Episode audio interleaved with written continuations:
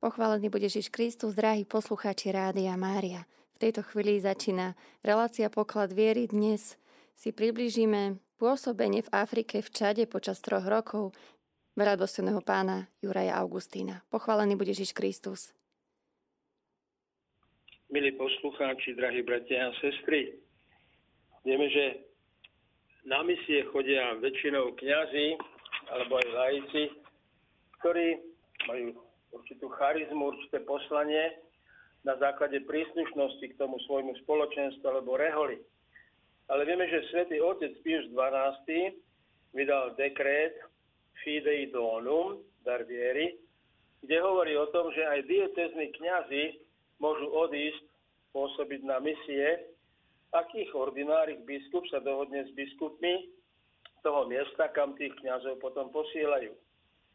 A na Slovensko prišiel arcibiskup Matias z Džamény, z hlavného mesta Čadu, v prievode s Don Pravdom, Dona Daniela Jozefa Pravdu Salesiána, misionára telom i dušou zaiste dobre poznáte, ktorý pôsobil 35 rokov ako misionár v Afrike, v Ázii, na Sibíri, v Azerbajdžane a naposledy pôsobil v Čade, mal tam veľmi dobré miesto a pozíciu, bol poradcom arcibiskupa Matiasa, bol zodpovedný za pastoráciu rodín, mal nesmierne veľa služieb, bol farárom vo farnosti Abéna, Emanuel, a býval v spoločenstve so svojimi spolubratmi Salesiánmi, kde mali Salesiáni centrum Dom Boska, ktoré bolo známe v celom, celej Džaméne.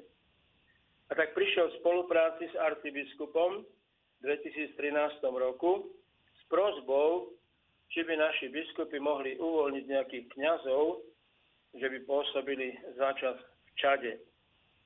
Prihovoril sa s touto prozbou aj konferencii biskupov Slovenska a pán arcibiskup metropolita Stanislav Zvolenský v obežníku uverejnil, že kto má záujem sa prihlásiť pôsobiť ako misionár za čas v tejto krajine, nech sa prihlási na arcibiskupský úrad. Požiadavkou bola znalosť francúzštiny a potom vžiť sa do situácie kresťanov, ktorí sú kresťanmi iba ako prvá generácia niekoľko rokov, pretože do Čadu prišlo kresťanstvo až v roku 1929 bol tam jeden vojenský duchovný jezuita, ktorý zistil, že tam nie sú kresťania, nie sú tam ani kňazi, ani misionári, a tak písal o tom svojmu predstavenému, ktorý potom v roku 1929 poslal prvých misionárov do Čadu. Takže v Čade je kresťanstvo len málo rokov, ani nie 100. A tak ja som sa prihlásil a pán arcibiskup ma poslal na jeden mesiac do Čadu, aby som videl situáciu na mieste činu a potom povedal definitívne slovo. Odišiel som 7. januára 2014 na mesiac, dva týždne som býval u Don Pravdu, v tom centre Salesiánov a dva týždne som potom býval na vidieku vo farnosti Bajli a vo farnosti Buso, kde pôsobili polskí misionári. Takže za ten mesiac som videl, aká je pastorácia v hlavnom meste Džaména, aká je pastorácia potom na vidieku. Je to veľmi rozdielne. Títo kňazi na vidieku spravovali nesmierne široké okolie. Každý mal na starosti asi 100 dediniek, 100 osád, takže sa im nedalo tým misionárov niekedy ani raz za rok navštíviť nejakú osadu, nejakú dedinku. Napríklad sme boli tom 14. roku spovedať v jednej osade a katecheta povedal, že posledná sveta omša u nás bola v roku 2012. Takže tam je veľký rozdiel medzi pôsobením na vidieku a potom pôsobením v tomto hlavnom meste Džaména. Keď som sa po mesiaci vrátil, tak som povedal svoje definitívne áno.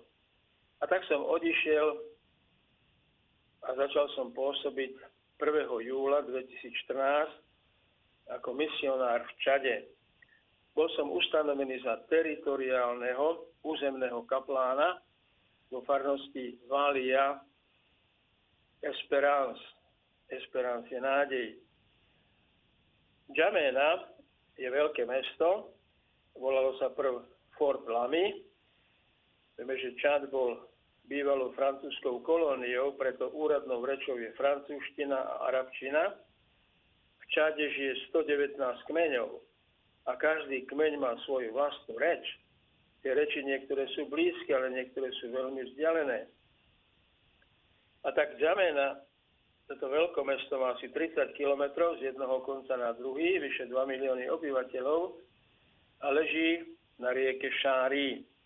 Na druhej strane, tak ako máme u nás Bratislava, Petržalka, na druhej strane toho hlavného mesta za riekou ležia dve farnosti, práve táto Valia Esperance a potom ešte jedna vidienská farnosť, ktorá má tiež asi rozlohu 100 kilometrov, no tak bol som ustanovený za teritoriálneho kaplána do tejto farnosti Valia Esperance na filiálku Valia Goré, ktorej patronom je blahoslavený Izidor Bakanča.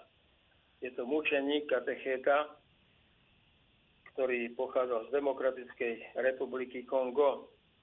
Mal som na starosti, tam na periférii leží táto naša farnosť a filiálka.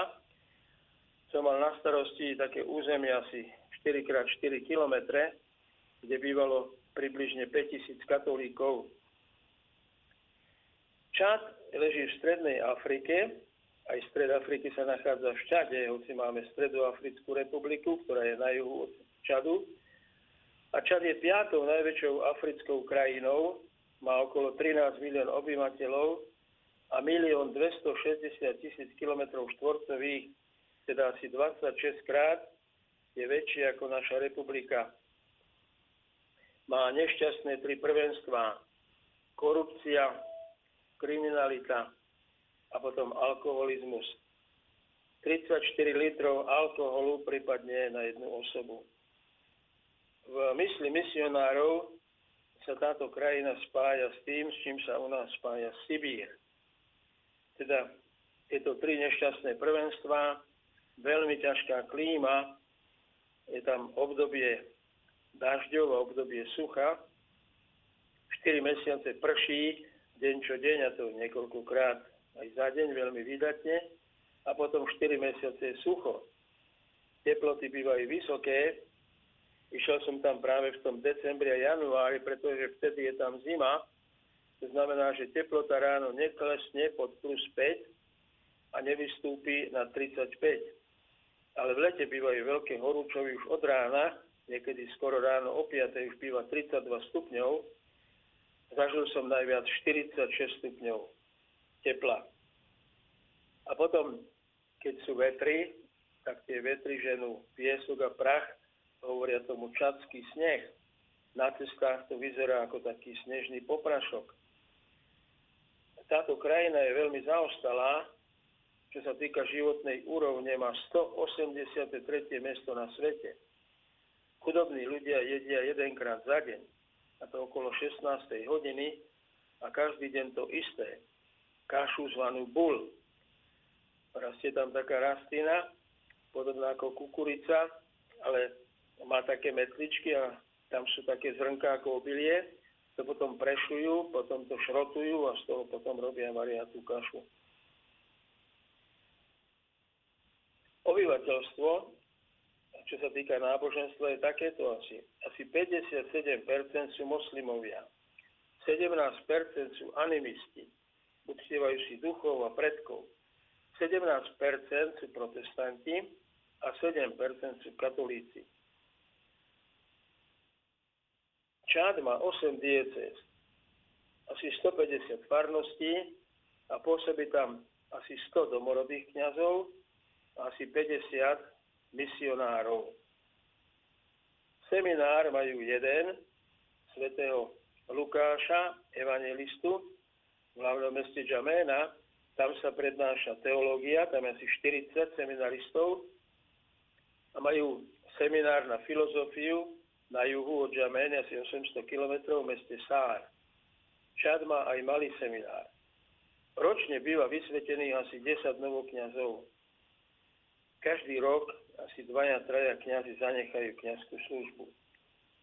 Účasť veriacich na Svetej Omši v nedelu je nesmierne vysoká.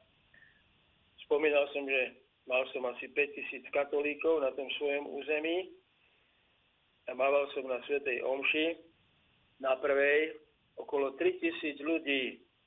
Okolo 3000. Táto prvá Sveta Omša bola o 8 a bola v reči ľudu. Na svojej filiálke som mal 9 kmeňov, teda 9 rečí. A tak prvé čítanie bolo v jednej reči, Žán bol v druhej reči, druhé čítanie bolo v tretej reči a evanílium každú nedelu bolo po francúzsky a po arabsky. A potom kázal som po francúzsky a kázeň bola preložená do arabčiny. Na druhú nedelu sa tie čítania, tie reči zmenili. A na tretiu nedelu zase. Takže z tých 9 kmeňov každý vo svojej vlastnej materinskej reči mohol počuť za tie 3 týždne aspoň nejaký úryvok zo svätého písma. A druhá sveta omša bývala vo francúzštine, na tej už bolo iba polovičku, asi 1500 veriacich. Hovorili sme im, že to sú kádre, tí, ktorí vedeli po francúzsky. Vo všetné dni býva Sveta Omša skoro ráno. Vieme, že tam je tá veľká horúčava. Slnko vychádza tak okolo 6. hodiny, zapadá okolo 6. hodiny. V lete je deň asi hodinku dlhší. A tak Sveta Omše bývajú ráno od 5. o 4. na 6. o pol 6. ja som mohol o 6. A raz do týždňa býva Sveta Omša mládežnícka každej farnosti a to večer. Prístup k vode v Čade má veľmi málo ľudí, asi polovička. A tak misionári sa starajú o to, aby aj ich veriaci mali vodu, tak vrtajú studne. Takisto, čo sa týka zdravotníctva, na jedného lekára prípada 100 tisíc pacientov. Čo sa týka školstva, školská povinná dochádzka je 6 rokov, základná. Ale mnoho detí do školy nechodí, pretože tam nie je škôl alebo preto, lebo rodičia sú takí chudobní, že nemôžu to školné zaplatiť. Školy sú štátne, súkromné a církevné. Církevné školy majú mimoriadne dobré meno a dobrú úroveň. Platí zákon, že každá trieda musí mať minimálne 9 x 7 metrov. A v tej triede v štátnej škole môže byť toľko žiakov, koľko sa zmestí teda zmestí sa 150, zmestí, tak môže byť 150. Ale v cirkevnej škole v tejto triede môže byť najviac 60 žiakov. A preto tá úroveň je vyššia. A takisto aj keď štát neplatí učiteľov, zažil som tam dobu, že niekoľko mesiacov im nebola vyplatená na štátnych školách mzda a učiteľia potom neučia, potom štrajkujú, takže tým sa aj tá úroveň znižuje. Takže cirkevné školstvo má veľmi dobré meno a preto každý kňaz sa snaží, ak môže, postaviť nejakú cirkevnú školu. Stredná škola takisto má, trvá 6 rokov, ale to už je dosť riedkavé. A dokonca Čad má aj dve univerzity. Jednu v Čade a jednu potom hore na severe. A takisto, čo sa týka tej zdravotnej situácie, preto každý kňaz sa snaží postaviť nejakú ošetrovňu, aby sa tam starali o tých najbiednejších chorých. Ak môže zohnať nejakú reholnú sestru, ktorá by sa o tých pacientov starala, aby bola zároveň aj zdravotníčka, zdravotná a reholná sestra. A takisto s tou vodou kniazy sa snažia vrtať studne alebo dávať skopať. Vyvrtanie jednej studne stojí asi 1000 eur a vykopanie asi 1500. A tak misionári sa snažia dať vrtať alebo kopať tie studne, a na vodu môže prísť každý, bez ohľadu vierovýznania, tak ľudia nesmierne milujú misionárov. A milujú ich aj preto, že im teda dávajú prístup k vode. Aj preto, že im umožňujú tú zdravotnú starostlivosť ako takú. Aj preto, že stavajú tie školy a umožňujú deťom chodiť do škôl. Mnohí moslimovia veľmi radi chodia, chodia do cirkevných škôl, pretože tie školy majú veľmi dobrú úroveň. že katolíckí misionári majú veľmi dobré meno. Keď som tam prichádzal, tak som vždy priniesol tri notebooky, tri telefóny, tri kamery a takéto technické veci. A na letisku na colnici mi hovorí ten colník, a v tej batožine je technika. Hovorím, áno. Pre koho to máte? Pre seba. Kto ste? Misionár. Katolícky. Katolícky zasalutoval, môžete ísť. Takisto na druhý krát mi jeden colník hovorí, dajte mi pás a otvorte kufor. Tak z modlitbou veľkým strachom som otváral kufor, podal som mu pás, otáčal pás z jednej strany na druhú, pretože pravdepodobne vedel čítať iba arabsky. A som mu povedal, ja som Slovák a som katolícky misionár. Pás zatvoril, podal mi ho, zasalutoval. Ani Batožinu som nemusel otvárať. Církev má veľmi dobré meno. Biskupy ku koncu roka píšu taký list, ktorý veľmi radi zháňajú a potom si ho čítajú aj ostatní ľudia iných náboženstiev, lebo církev sa tam vyjadruje k dôležitým veciam a tí ľudia nesmierne milujú pravdu. Katolíci majú veľmi dobrú povesť. Ľudia hovoria, že katolíci majú dobré srdce. A to naozaj aj banák. Keď si zoberieme tú kriminalitu, ten alkoholizmus, tú korupciu a teraz tých kresťanov, ktorí sú formovaní k tomu, aby milovali Boha nadovšetko a blížne ako seba, tak veľmi to oceňujú. Prišiel za mnou jeden človek pýtať peniaze, pretože prišiel o prácu, pracoval ako cestár a že deti nemajú čo jesť. Pýtam sa, vy ste z našej farnosti?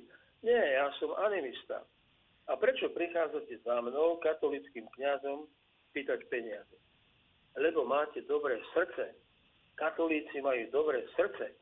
A mu hovorím, aj vy sa stante katolíkom. No už som bol párkrát na omši a o tom rozmýšľam. Čo sa týka napríklad elektriny, tak posledný rok už sme mali elektrinu v našom hlavnom meste skoro každú noc.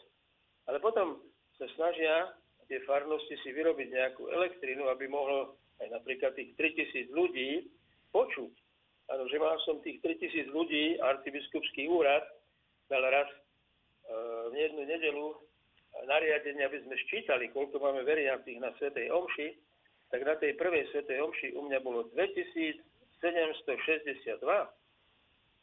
A treba to ozvučiť, aby ľudia dobre počuli. Takže potom si kúpime generátory a vyrábame takto elektrinu, prípadne máme solárne panely na farách, aby sme mali elektriku.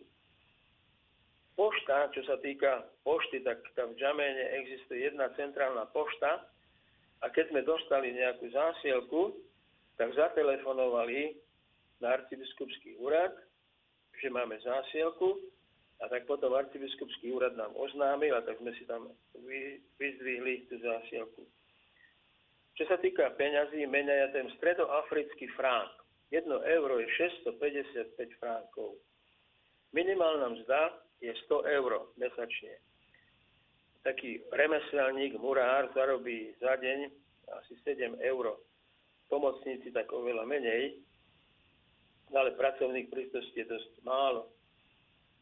Vďaka pápežským misijným dielam, vďaka profesorovi Nebohému Krčmérimu a vďaka milodarom veriacich sa nám podarilo vybudovať nesmierne veľa. Podarilo sa nám postaviť základnú školu svätého Jána Pavla II. Začali sme stavať na našom farskom pozemsku, pozemku. Církev sa snaží kúpiť nejaký, zadovažiť nejaký pozemok, taký väčší, ten náš bol asi 1,5 hektára kde bol ten hangár, tomu hovoria kostol, ale je to hangár vlastne, železné trubky, na nich potom plech a lavičky, či už z betónu, alebo z dreva, alebo z tehál. My sme mali betónové lavičky a mali sme, keďže tam praží to veľké slnko, alebo prší, tak je treba mať nejakú strechu. Mali sme asi dve tretiny pokryté tým plechom tak vďaka milodarom sa nám podarilo dobudovať strechu nad celým týmto areálom, nad celým tým hangárom a naši veriaci teda boli krytý, chránený pred tým silným slnkom, aj potom pred dažďom. A tak sme postavili v tomto areáli dve triedy a jednu triedu sme prerobili. Jeden z mojich predchodcov tam postavil ženské centrum. Reholné sestry sa tam vedovali veriacim. Učili ich tam variť, šiť. Každý kňaz potom sa snaží starať o tých svojich veriacich po každej stránke. Keďže máme školu a máme učiteľov, tak potom sa snažíme robiť aj alfabetické kurzy pre tých, ktorí nevedia francúzsky, nevedia čítať, písať. Tak to je zase taká veľmi osožná služba misionára, že prostredníctvom tých škôl a tých svojich učiteľov, učitelia robia večerné kurzy za určitý poplatok a učia tých ľudí čítať, písať. Kňazi takisto potom je tam nejaká obyčajne kuchyňa, zadovážia nejakého kuchára a ten robí pre záujemcov zase kurzy varenia. Takisto každý farár, ak môže, sa snažiť zadovážiť nejaké staré šiacie stroje. My sme mali asi 5. Zavolali sme krajčíra a ten dával kurz krajčírsky. Tak ľudia sa naučili, ktorí mali záujem šiť. Už také 10-ročné devčatka vedeli dobre si ušiť nejaké šaty. Boli tam reholné sestry napríklad, dieťaťa Ježiša, ktoré dávali kurz techniky výpočtovej, takže e, to trvalo 9 mesiacov, taký kurz a dokonca minister školstva podpisoval a opečiatkoval takéto e, certifikáty, ktoré tie sestry vydávali. Takže nesmierne misionári pomáhajú tým ľuďom po každej stránke. Ale tú triedu potom sme urobili z, týchto priestorov, ale samozrejme Tie priestory boli veľké. Bohu vďaka tam zostala ešte okrem tej triedy, ktorú sme prerobili, ktorú sme urobili na školskú triedu, ešte zostali tam tri miestnosti. Tam bola knižnica. Kňazi sa snažia zadovážiť nejaké knihy, aby si ľudia mohli prísť prečítať, alebo by si mohli požičať domov nejaké knihy, aby sa aj takto vzdelávali. No ale potom administrátor, pretože ten arcibiskup Matias zomrel v 2013 roku v oktobri a keď som tam prišiel, tak už bol jeho nástupca, ordinár, monsignor Alfons Karamba, nebol biskupom, až potom o tri roky bol vymenovaný biskup zo Sár, Edmond, za arcibiskupa v Džaméne. Takže nesúhlasil, aby bola škola na tomto pozemku, tak potom sa o, o tom dozvedel, že chceme stavať školu a že chceme stavať aj nejakú ošetrovňu, nemocničku. Riskár toho nášho 9. obvodu bol moslim, ale e, sme sa často stretávali, volávali kňazov, aj imámov, aj protestantských pastorov na stretnutia a prosili o modlitbu, keď boli ťažké časy. Takže ten sa dozvedel, že chceme stavať túto školu aj nemocničku a tak nám zadarmo daroval vyše dvojhektárový pozemok na, na periférii Džamény.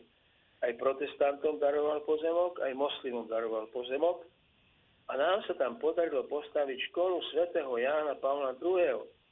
Areál sme ohradili, ten dvojhektárový, rozdelili ho plotom takisto na poli. Na jednom hektári sme postavili školu a na druhom hektári sme zasadili 606 ovocných stromov. Takisto sa nám podarilo zasadiť aj 30 štepov hrozna. Hrozno sa tam nedopestuje veľmi málo. Jedna reholná sestra z Talianska doniesla 4 štepy, ich tam zasadila, e, nevenovala sa, neve, neve, nerozumela sa vôbec hroznu, ale predsa to hrozno tam ako si dozrelo. Tie bobulky boli asi také veľké ako nechty na rukách, ale potom hľadal som tam vinicu, počul som, že v Džaméne jedna vinica, nepodarilo sa mi ju nájsť, ale našiel som obchodníkov, ktorí predávali štepy, korene e, viniča, tak som kúpil 30, zasadil som ich, zamestnal som záhradníka, dali sme vyvrtať dve studne, jednu pre školu a jednu pre túto záhradu. Kúpili sme 100 metrov hasičskej hadice, generátor, aby sa to všetko mohlo v tých horúčavách polievať. Keď sa sadia stromy, tak je treba vykopať jamu meter krát meter krát meter, je treba zohnať slamu, kúpiť hnoj, zmiešať tú slamu s hnojom a so zemou, nasypať to do tej jamy a do tej takto pripravenej pôdy potom zasadiť tie stromky. Takže to bolo také veľké požehnanie, aby tá škola mala zdroj príjmu. To ovocie, keď sa predá, tak bude z toho zisk, aby potom rodičia mohli málo platiť za to školné. U nás bolo školné 20 tisíc frankov, čo bolo najnižšie školné. Môj farár mal 25 tisíc a potom pravda, Daniel ten mal 30 tisíc mesačne, 30 tisíc to je teda 50 eur. A aby tá škola mala takýto zdroj príjmu z tých 606 zasadených ovocných stromov, bude nejaký užitok, aby to bolo osošné. Takisto sa mi podarilo kúpiť postupne okolo tisíc Biblií vo francúzštine, bola tam Biblická aliancia, tá Biblia stála asi 7 eur a som ju predával potom sa po eure a takým najchudobnejším som mi dal zadarmo. Bolo pár takých chudobných ľudí, ktorí mi povedali, že nemajú ani na tú Bibliu, tak som im dal zadarmo. Takisto tam bola vydaná Biblia katolická, katolické vydanie v reči Sár, aj to som kúpil, a potom aj protestantské Biblie, prípadne časti, alebo aj celá Biblia, tak aj tie som kúpil a predával som ich za takúto nízku cenu, Podarilo sa mi kúpiť biblické obrázky, farebné, 250 biblických obrázkov a potom 250 nefarebných formátu A3.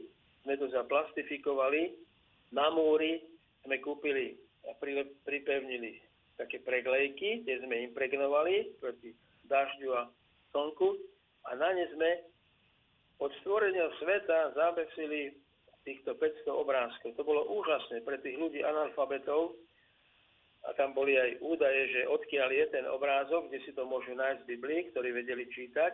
Takže to bola taká velikánska Biblia chudobných, aby tí ľudia mohli sa oboznámiť trošku s Božím slovom aj prostredníctvom týchto obrázkov.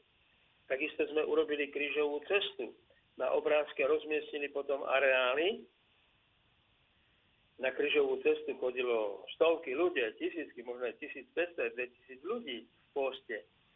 Takisto som pokúpil ružence, ruženec, tie také plastové, tie boli najlacnejšie, to tam stalo 250 frankov, ale priekupníci, keďže my sme boli na hraniciach, Čamena je na hraniciach s Kamerunom, a obchodníci prichádzali a prinášali tam tovar, a tak sa zastavili u nás na farách s tým náboženským tovarom a nám to ponúkli za obchodnú cenu. Boli tam také predajničky, asi tri na náboženské predmety, devocionály a brožúrky. Tam to predávali za tých 250 frankov, ale tí obchodníci im to, aj teda nám, keď sme to vo veľkom zobrali, predali lacnejšie za 175. Takže som to nakúpil a potom som to predával za nízku cenu a ľudia si mohli kúpiť. A potom sa dozvedeli v niektorých farnostiach, že tam je to lacné, tak prišli ku mne a nakúpili pre svoje farnosti viacero. Takisto brožúrky o Božom milosrdenstve, o božskom srdci. Podarilo sa nám tam založiť bratstvo božského srdca. Prvé piatky sú tam skoro neznáme. Na Vianoce a na Veľkú noc sa chodí spovedať po jednotlivých farnostiach a filiálkach dekanátu, tak podobne ako je to u nás. Kňazi z toho dekanátu jedno popoludne alebo dopoludne venujú tej farnosti alebo tej filiálke. Potom ľudia sa spovedajú na požiadanie, ja som tam dal urobiť takú spovedelničku.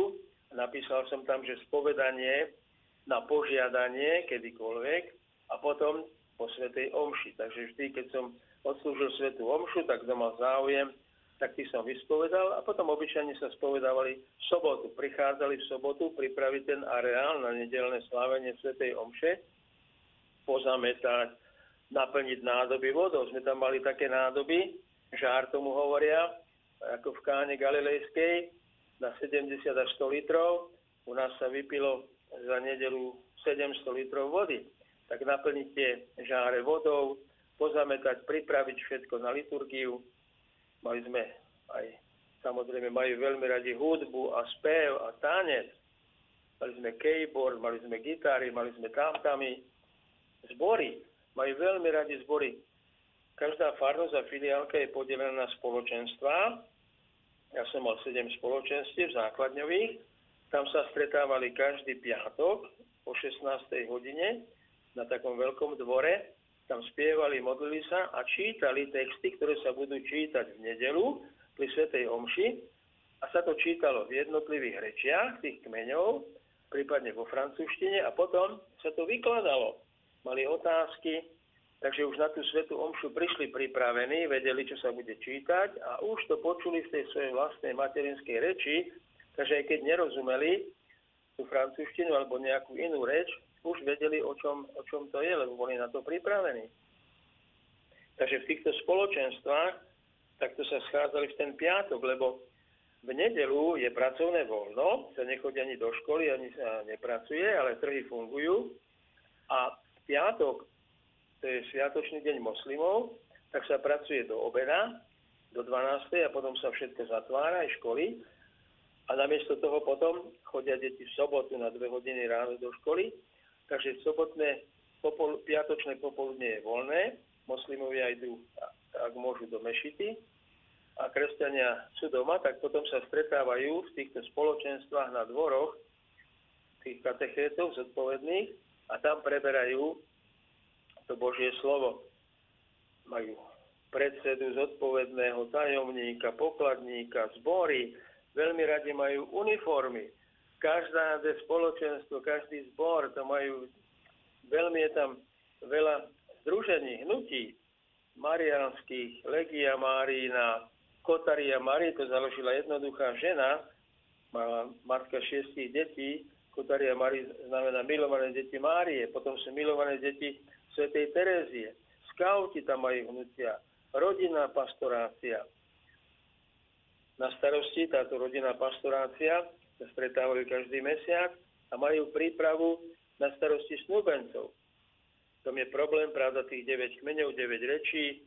Tak keď sa hlásia snúbenci, tak kňaz má s nimi poučenie, ale potom ich pripravujú hlavne tí katechisti katechisti pripravujú aj ľudí na krst, na birmovku, na sviatosti. Ja som mal vyše 500 katechumenov, okolo 30 katechétov, a to v rozličných rečiach. Kto sa hlásil za katechumena, tak povedal, v akej reči chce byť katechizovaný, tak sme mali katechétov, ktorí ovládali, či už to bola ich materinská reč, alebo vedeli tú reč, tak pripravovali ich na krst, na birmovku v ich materinskej reči. Katechumenát tam trvá 4 roky.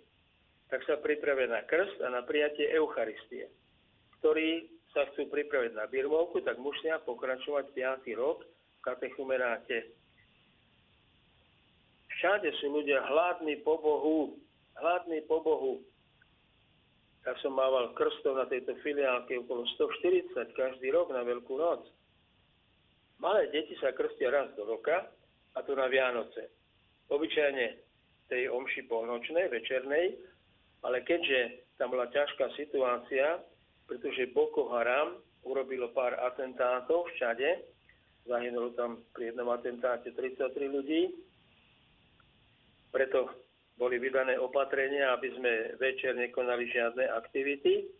Každá farnosť mala detektor a keď sa išli ľudia na Svetú Omšu, tak ich prehliadali detektorom, muži mužov, ženy ženy takže boli tam tie aktivity obmedzené po večerných hodinách, ale na Vianoce potom sa krstilo tie deti pri ranej svetej omši. Obyčajne zvykom dávať novorodeniatkám na záver svetej omše požehnanie. Ak sú rodičia cirkevné sobášení, tak sa dáva verejne po svetej omši pred očami všetkých obyvateľov. Ak nie sú sobášení cirkevne, tak potom sa dáva obyčajne v kaplnke po svetej omši požehnanie týmto novorodeniatkám.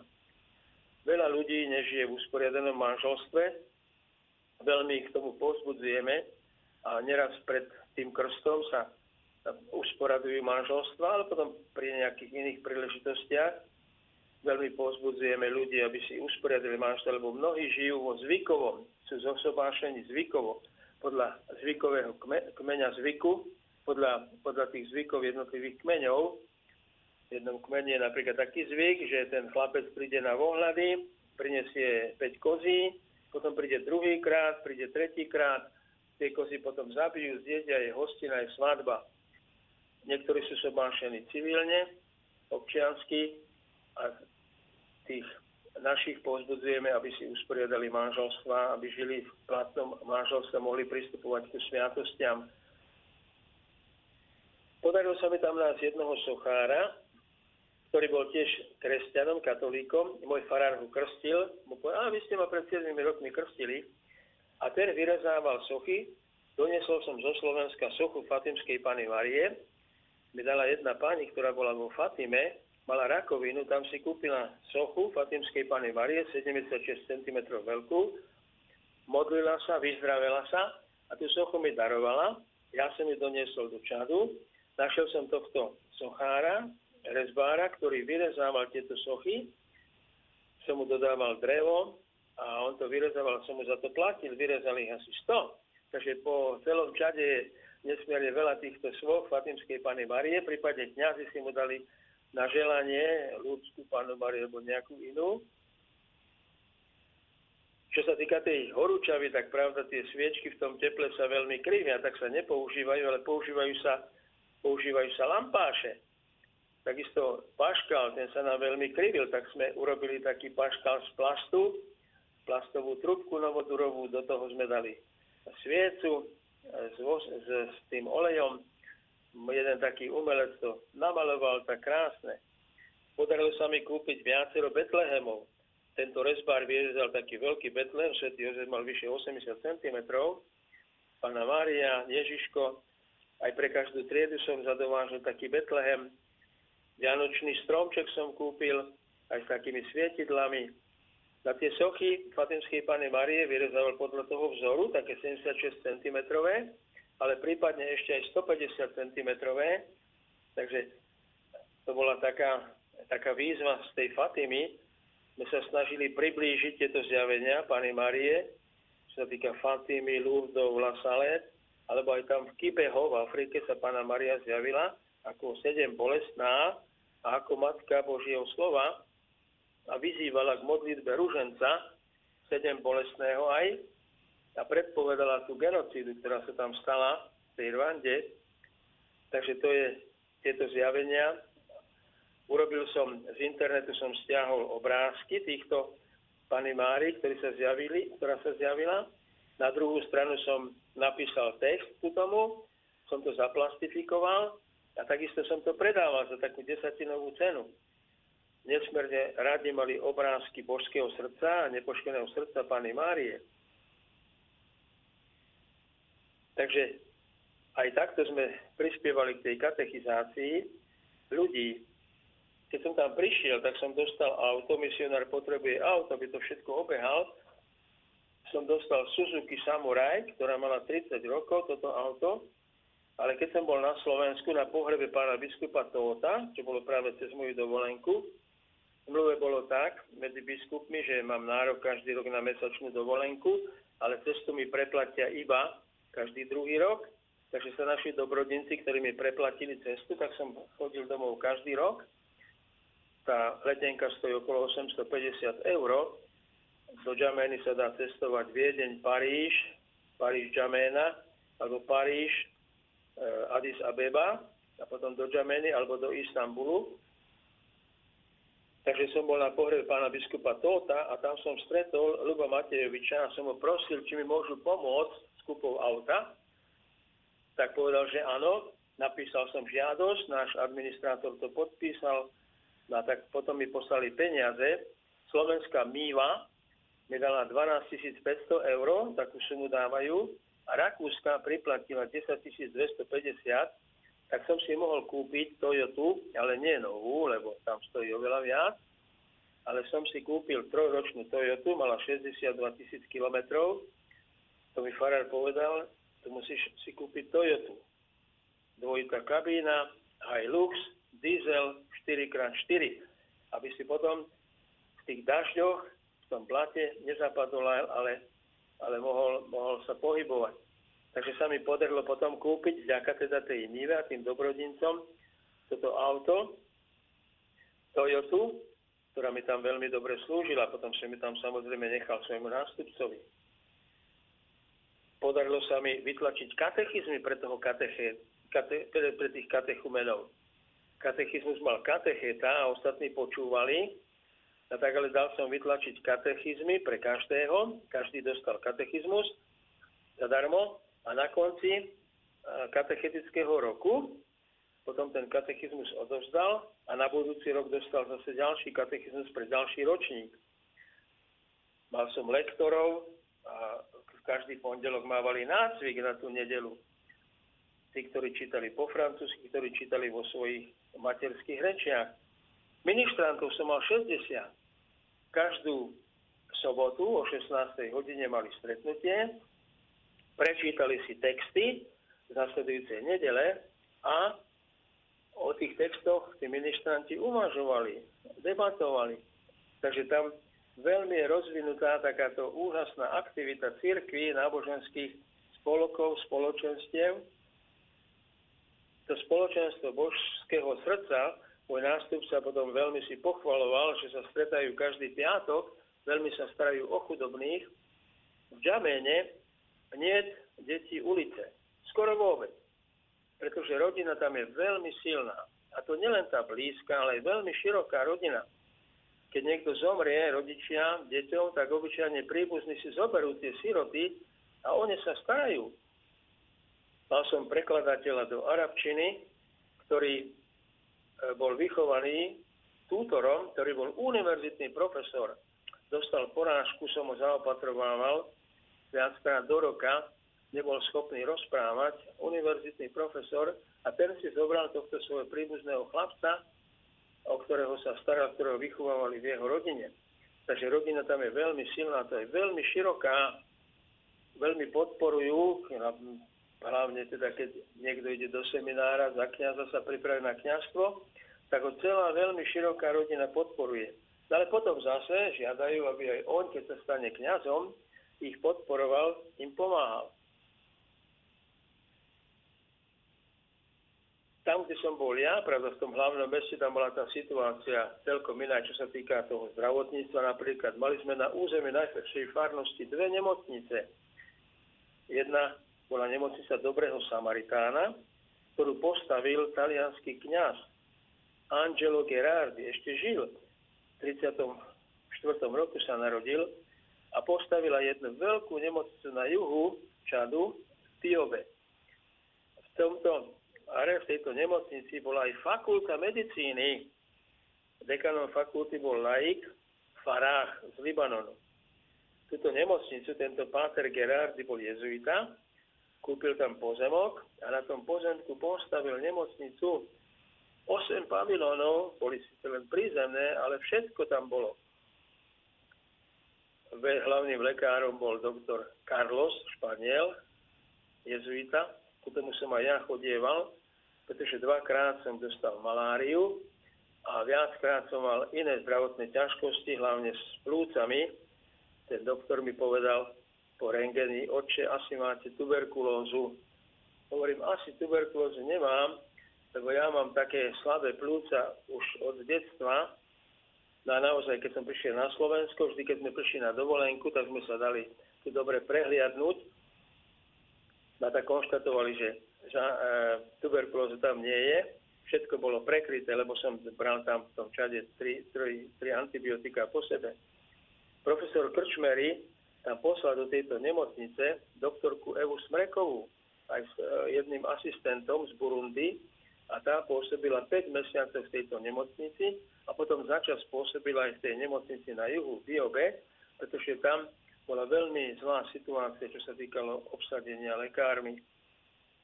Takže vďaka všetkým dobrodincom, ktorí nám takto pomáhali materiálne, ale hlavne duchovne. Tá modlitba je veľmi dôležitá pre nás, aby sme vládali pracovať, slúžiť týmto ľuďom, aby sme boli k dispozícii ochotní stále v tom Eh, zdravotnom sektore, to som mohol povedať, čo sa týka toho zdravia, tak ľudia veľmi milujú Krista pána a nazývajú ho doktor doktorov. Veľmi veľkú úctu majú k svetenej vode. To často si dávajú posvetiť vodu a potom tú vodu pijú, sa tou vodou natierajú. Keď majú nejaké zdravotné ťažkosti, tak zase Pravda, chudobní si nemôžu neraz dovoliť, pretože tá zdravotná služba je veľmi drahá. Návšteva lekára, tam, kde som ja chodil, to bolo 5000 len návšteva lekára. A plus potom zobrať tie krvy a vyšetrenie 4-5 tisíc frankov, potom zase rengen 4-5 tisíc frankov, lieky. Takže tí ľudia sa liečili, poznali bylinky a tým sa liečili, ale veľkú, hlavne mali veľkú dôveru v osvetenú vodu, modlitbu. Ježiš, doktor doktorov. Vyskytli sa tam také zvláštne úkazy, také záchvaty neepileptické, že obyčajne dievčata, také tínedžerky, začali vykrikovať, odpadli, hne, trepali sa, hádzali sa po zemi. Obyčajne nám ich vozili tam na faru alebo do kostola, do kapanky. My sa nad nimi modlili a tak veľmi úspešne sme sa snažili osloviť tie dievčatá menom, ako sa voláš, ako sa voláš, ako sa voláš, až trošku sa prebrali, prišli ku sebe. Takže takýchto prípadov bolo nesmierne veľa. Raz sa stalo na jednej škole 52 krát išla sanitka, že tam tie dievčatá kričali, odpadali.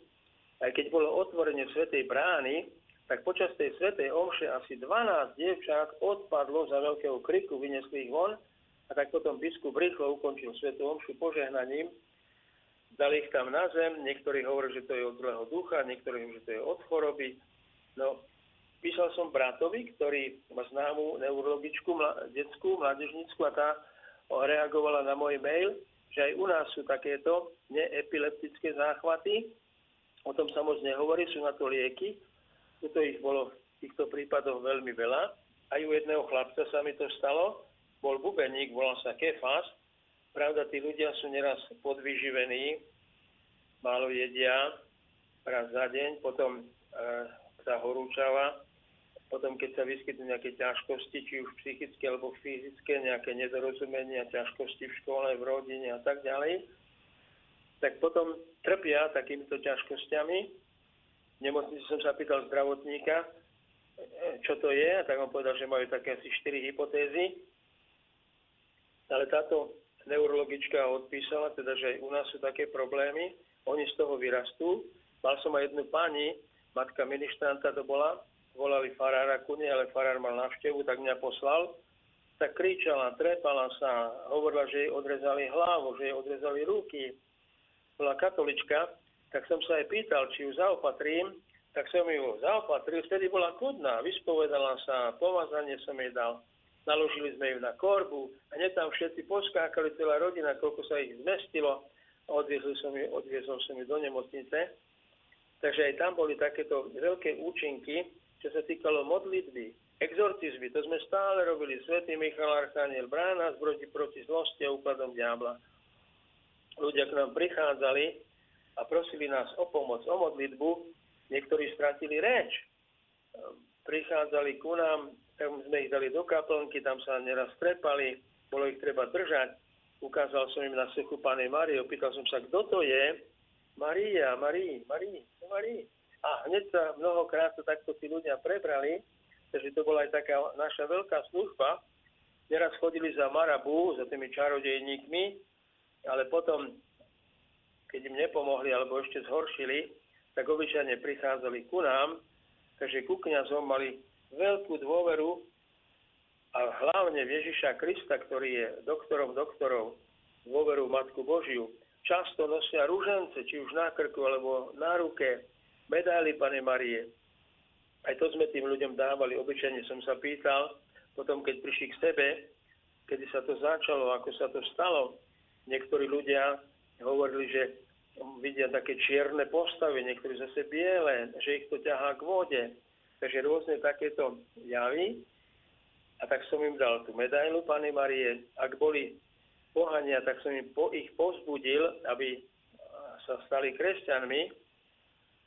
A ak boli kresťania a boli iba pokrstení, aby prijali sviatosti, ak nežili v usporiadanom manželstve, tak zase sme ich povzbudzovali k tomu, aby si dali usporiadať svoje manželstva, aby boli chránení, lebo mnohí boli presvedčení, že to je od zlého ducha. A tak aby ste boli chránení pred zlým duchom, tak je treba, aby ste boli v milosti Božej, aby ste boli vždy pod ochranou Božou. Takže to boli také moje tri požehnané roky pôsobenia v Čade, v Džaméne, proste za misie a misionárov.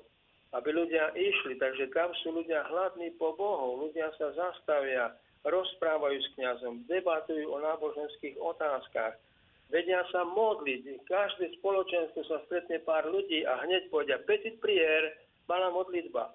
A každý vie hneď v tom spoločenstve, každý vie hneď začať nejakú modlitbu a prosí, Pane, buď s nami, teraz sa stretáme aby sme sa rozprávali, aby sme sa modlili, aby sme to a ono robili. Takisto je príprava kázni. Sme mali stredu, prišli vedúci tých zodpovedných spoločenstiev, prečítali sme si texty, som povedal, čo asi teda budem kázať a pripravujem, aby vedeli tých ľudí potom na tom piatkovom stretnutí pripraviť. Takže zaujímavé, ako ľudia sú hladní po Bohu. To je veľmi, veľmi takýto viac Polsku sa chytajú kresťania na údicu, hovoril jeden misionár. A tu všade do siete. Mnoho, to sú veľké množstva ľudí, tisíce ľudí na svätých homšiach v nedelu.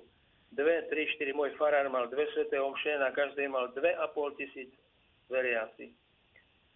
Mnohokrát sa kniaz nedostane na tie všetky spoločenstvá a komunity, ktoré má, tak potom v nedelu konávajú bohoslužby slova. A preto proste za misie a misionárov, aby kňazi boli dobrými misionármi. Sme mali veľa povolaní, veľa povolaní kňazských a reholných, aj misijných. Teraz som sa dozvedel, že do Čadu ide novokňaz, verbista Lukáš Hanúsek. Pochádza zo Skútov a pripravuje sa, sme sa už stretli, nech mu pán pomáha. A Don Daniel Pravda je teraz na Miletičke, pripravuje do tlače knihu o duchovnosti svätého Františka Saleského, misionár telom a dušou. Takže vďaka vám za modlitby, za obety, aj finančné, aj materiálne, akákoľvek pomoc. Nech vám to Pán Boh vynahradí a nech nám Pán Boh dá horlivých veriacich zamisie a horlivých kňazov aj reholníkov ohlasovať evanelium všetkým národom, ako to si praje Ježiš Kristus. Amen. Pán Boh, uslíš, veľmi pekne ďakujeme za toto naozaj veľmi obohacujúce rozprávanie a mňa by ešte zaujímalo, otec Juraj, či predchádzala tomuto, týmto vašim misiám v Čade aj nejaká špeciálna príprava?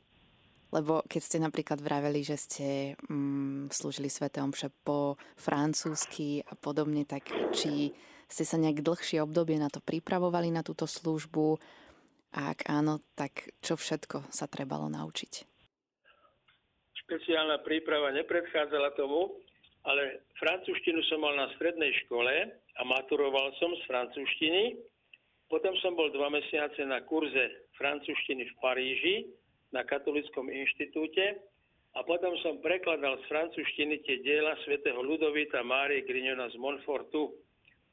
A keď som bol v Nemecku ako stredoškolák, na brigáde, tak tam sme, tam prišla jedna skupina detí z Francúzska a tak tri týždne som s tými deťmi rozprával po francúzsky, čo som sa veľmi zdokonalil. Keď som po prázdninách prišiel do školy, tak ma profesorka vyvolala na konverzácii a 20 minút som bol schopný rozprávať me vacances, moje prázdniny po francúzsky.